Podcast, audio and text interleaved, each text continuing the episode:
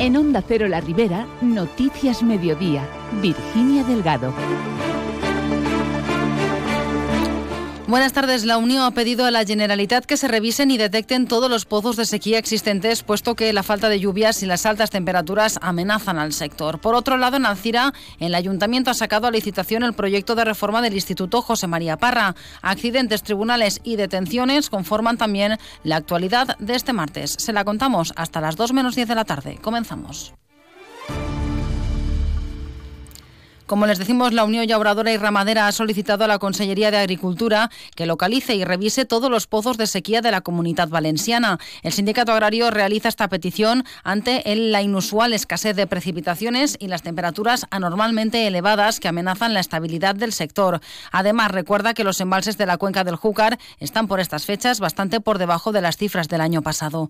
Eduard Martí, secretario general de la Unión La Ribera Alta, considera que es necesario contar con estos pozos operativos y asegura que en nuestra comarca probablemente el 90% de los existentes no funcionaría si se tuviese que recurrir a ellos. La nostra comarca, pous de sequera en tenim molts. Ficar-los en marxa, tindre-los comptabilitzats i en regla i en un moment donat, si això s'allarga, pues, poder-los utilitzar, perquè a dia d'avui, si volguérem utilitzar-los, pues, possiblement més del 90% d'aquests pous no, no poder gastar-los perquè no estan en condicions, e inclús en algunes instal·lacions de pous d'estos de sequera, pues, n'hi ha alguns robatoris, o en les comunitats de regants no és una cosa que utilitzen de sovint, pues, ho tenen un poquet així mig abandonat. Por ello, la Unión reclama que se debe realizar un mantenimiento preventivo en los pozos de sequía, también legalizar aquellos esenciales para garantizar el suministro de agua en las explotaciones agrarias, así como elaborar un informe de la situación de todos los pozos de sequía para planificar un uso eficiente del agua en cada zona y buscar alternativas de abastecimiento si fuese necesario. Cambiamos ahora de asunto. El Ayuntamiento de Alcira ha arrancado la reforma del Instituto José María Parra con la licitación del proyecto con un valor de salida de 227.000 euros. La actuación forma parte del Planificant y desde el pasado mes de mayo el consistorio tiene delegada la ejecución del proyecto. La obra integral del instituto supone una inversión de más de 6 millones de euros y contempla por un lado la reforma del edificio desde la carpintería, la pavimentación hasta la instalación de energías eficientes y por otro lado la construcción de un aulario y un pabellón multiusos que se sumará a las instalaciones actuales. La concejal de Educación Virtuts Viera ha destacado que esta actuación de reforma es una necesidad de la comunidad educativa reivindicada desde hace muchos años y que ahora empieza a hacerse realidad pues estem molt contents de que esta reivindicació que tenim des de fa molts anys ara comença a fer-se realitat. Era una necessitat de la comunitat educativa en el Parra precisament per ampliar els aularis. Estava quedat menut i sobretot en les classes de dibuix necessitaven aules eh, més amples, més clares i és això el que se va construir des d'un temps. Cabe recordar que a pesar de que la propuesta inicial era derribar el edificio y hacerlo nuevo, la comunidad educativa pidió respetarlo por ser un ejemplo de la escuela Bauhaus. Y hoy se juzga en la Audiencia Provincial de Valencia a un hombre acusado de engañar a un empresario de Carlet mediante el conocido como timo de los billetes tintados. La Fiscalía pide para el encausado una pena de prisión de tres años por un delito de estafa. Los hechos ocurrieron en 2021 cuando el encausado le dijo a la víctima que quería participar en una ampliación de capital en la empresa de transportes del perjudicado. De este modo concertaron una cita en casa del empresario en Carlet en la que ambos debían llevar la misma cantidad de dinero, más de 57.000 euros. En la reunión, el acusado acudió con otro hombre que decía ser su hermano y le dijo que tenía el dinero en una maleta, pero que los billetes necesitaban someterse a un proceso químico, ya que habían sido oscurecidos para no tener que declararlos. Cuando aplicaron el líquido para ese proceso, los supuestos billetes comenzaron a soltar un vapor que afectó a los ojos de la víctima que necesitó ir al baño para lavarse la cara, circunstancia que aprovechó el supuesto hermano del acusado para llevarse el dinero de la víctima y desaparecer. La Guardia Civil ha detenido y está investigando a dos personas por falsedad documental al hacerse pasar una por otra para obtener el permiso de conducción de clase B.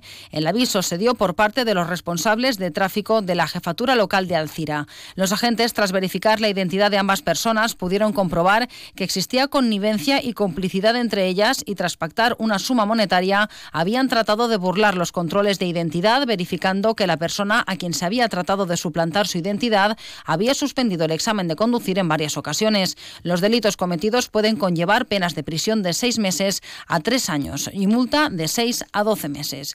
Por otro lado, el accidente ocurrido esta madrugada entre dos camiones entre los términos municipales de Gabarda y Alberic en sentido Valencia han llegado a provocar retenciones de hasta 5 kilómetros en dirección norte. A estas horas, la circulación por la A7 en este tramo ha recuperado la normalidad. Pese a lo aparatoso del accidente y el estado en que han quedado los vehículos, ambos conductores han podido salir por su propio pie de las cabinas de los camiones. Hasta el lugar de los hechos se han desplazado tres dotaciones del Consorcio Provincial de Bomberos, así como una unidad del SAMU y otra ambulancia de soporte vital básico. En clave política, la socialista Ana María González, alcaldesa de Yaurí, es la número 7 en la lista del PSPB-PSOE por la provincia de Valencia, lo que la convierte en la primera persona que tendría la opción de sustituir en el escaño al exministro José Luis Ábalos si finalmente dimite por el caso Coldo, como le ha pedido la dirección del partido. De este modo tendríamos una nueva diputada de la Ribera en el Congreso. González revalidó la alcaldía de Yaurí en 2023 tras ocho años como primer edil. En 2021 fue condenada a pagar una multa de 960 euros y a ocho meses de retirada del permiso de conducir por ir ebria con una tasa superior a los 0,6 miligramos de alcohol. El PSPB le abrió entonces un expediente informativo, todo lo cual la convierte en objeto de críticas por parte de la oposición.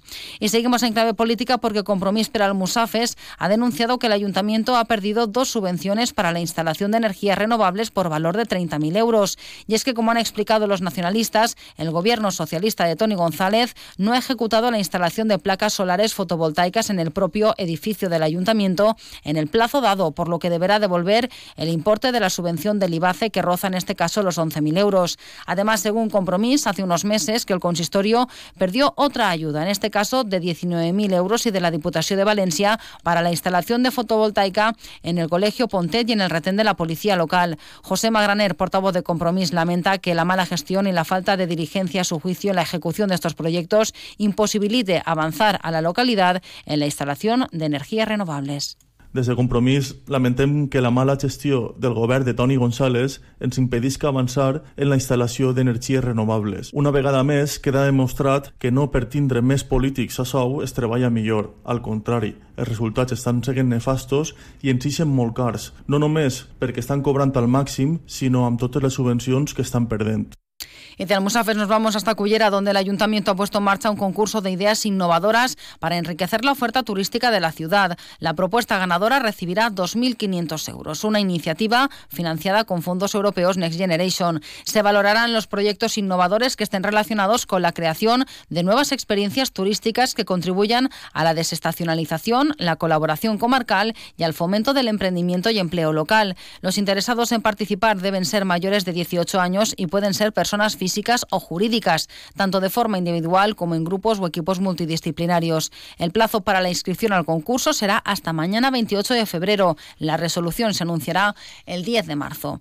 Y en Alcira el Ayuntamiento premiará la accesibilidad a los monumentos falleros. La Concejalía de Obras e Infraestructuras va a repartir 3.000 euros en premios entre aquellas comisiones falleras que de manera progresiva integren al elaborar los monumentos los medios adecuados que permiten una accesibilidad total a la falla y a su entorno. Las comisiones que quieran participar tienen que presentar la solicitud en la plataforma electrónica del Ayuntamiento de Alcira. Y también en Alcira, la ciudad ha presentado la primera de las actividades del año cultural Estellés. Se trata de la campaña Cuan Mes Estellés, Mes Dols, organizada desde el Serval y con la que se repartirán 235.000 sobres de azúcar entre establecimientos hosteleros de las fallas y también las cofradías. El objetivo, como ha explicado el concejal de Cultura Israel Pérez, es difundir nuestra lengua y la poesía a a través de la hostelería. Además, se ha organizado un concurso vinculado a la campaña con el que compartir en Instagram imágenes en que aparezcan los sobres de azúcar con la etiqueta hashtag Estellés 2024 hasta el 9 de abril. Habrá tres premios. La publicación con más me gusta ganará un patinete homologado por la DGT y la segunda y la tercera un lote de libros.